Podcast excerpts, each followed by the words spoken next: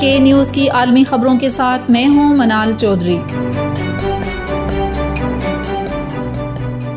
Geneva مذاکرات بے نتیجہ، امریکی اور روسی حکام دوبارہ ملیں گے۔ روس اور امریکہ کے مابین مذاکرات کا اگلا دور آئندہ ماہ متوقع ہے۔ روسی میڈیا نے سفارتی ذرائع کے حوالے سے بتایا ہے کہ ان مذاکرات میں روس کی طرف سے مانگی گئی ضمانتوں پر گفتگو ہوگی۔ امریکہ اور روسی وزرائے خارجہ نے گزشتہ روز جنیوا میں ملاقات کی، جس میں یوکرائن کے معاملے پر تناؤ کرنے کی کوشش کی گئی۔ ماسکو نے یوکرائن کی سرحد پر ہزاروں فوجی اور بھاری اسلحہ تعینات کر رکھا ہے اور خدشہ ہے کہ وہ یوکرائن میں ایک اور حملہ کر سکتا ہے، تاہم روس ایسے خدشات کو مسترد کرتا ہے۔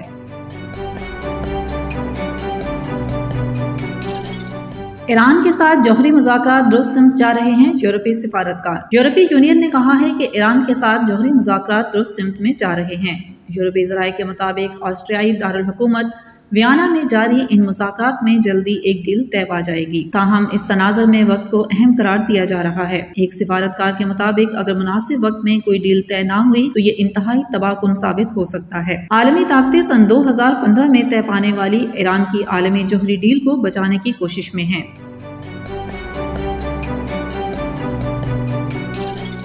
یوکرائن کو جرمن اسلحہ نہیں ملے گا، جرمن وزیر۔ روس اور یوکرائن کے مابین جاری حالیہ تنازع کے درمیان جرمنی نے کہا ہے کہ کیف حکومت کو اسلحہ فراہم کرنا خارج از امکان ہے۔ جرمن وزیر دفاع نے کہا ہے کہ ان کی کوشش ہے کہ اس بحران کے خاتمے کے لیے سفارتی ذرائع استعمال کیے جائیں، نہ کہ اسلحہ فراہم کر کے اس کو مزید ہوا دی جائے۔ انہوں نے مزید کہا کہ یوکرائن روسی عسکری طاقت کا مقابلہ نہیں کر سکتا۔ دوسری طرف لیٹویا لتھوانیا اور ایسٹونیا نے یوکرائن کو امریکی اسلحہ فراہم کرنا شروع کر دیا ہے۔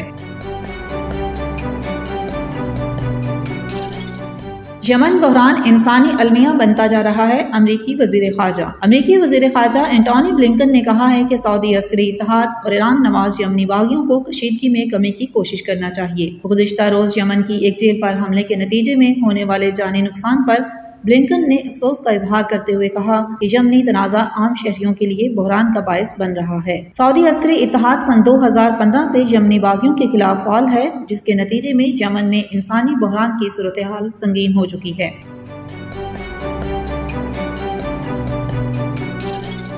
یمن جیل حملے میں ملوث نہیں، سعودی عسکری اتحاد اقوام متحدہ نے یمن کی ایک جیل پر فضائی حملے کی شدید الفاظ میں مذمت کی ہے۔ اس کاروائی میں ستر سے زائد افراد مارے گئے ہیں۔ عالمی ادارے کے سربراہ کے مطابق فی الوقت تناؤ میں کمی کرنے کی کوشش کرنے کی ضرورت ہے۔ شمال مغربی یمن میں واقع باغیوں کے گھر سدہ میں کیے گئے حملے کی ذمہ داری سعودی عسکری اتحاد پر عائد کی گئی ہے۔ تاہم، ریاض حکومت کا کہنا ہے کہ اس کاروائی میں عسکری اتحاد کا کوئی کردار نہیں ہے۔ سعودی عسکری اتحاد کی طرف سے جاری کیے گئے ایک بیان کے مطابق یہ جیل اس کی ٹارگٹ لسٹ میں ہی شامل نہیں تھی۔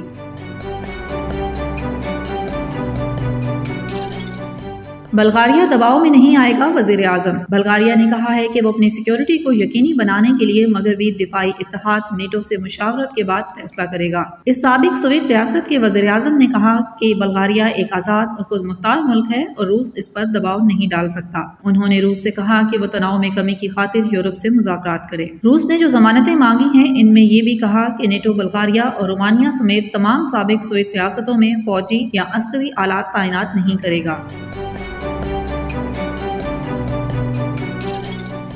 بمبئی میں ایک عمارت میں آتش زدگی، چھ افراد ہلاک۔ بھارتی شہر بمبئی میں ایک عمارت میں آتش زدگی کے نتیجے میں کم از کم چھ افراد ہلاک، جبکہ پندرہ زخمی ہو گئے ہیں۔ بتایا گیا ہے کہ کثیر منزلہ اس عمارت میں یہ حادثہ ہفتے کی صبح پیش آیا۔ مقامی میڈیا کے مطابق امدادی کارکنوں نے فوری کاروائی کرتے ہوئے آگ پر قابو پا لیا ہے، جبکہ دیگر امدادی کاروائیاں جاری ہیں۔ آگ لگنے کی وجہ ابھی تک معلوم نہیں ہو سکی ہے۔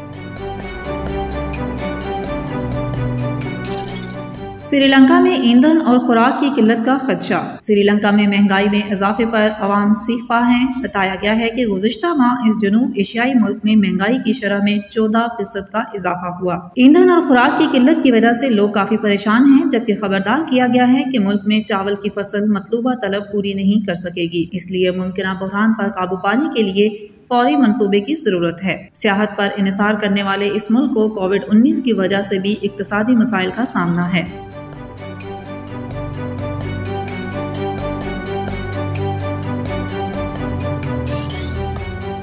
مزید خبروں کے لیے وزٹ کیجیے کے نیوز ڈاٹ ٹی وی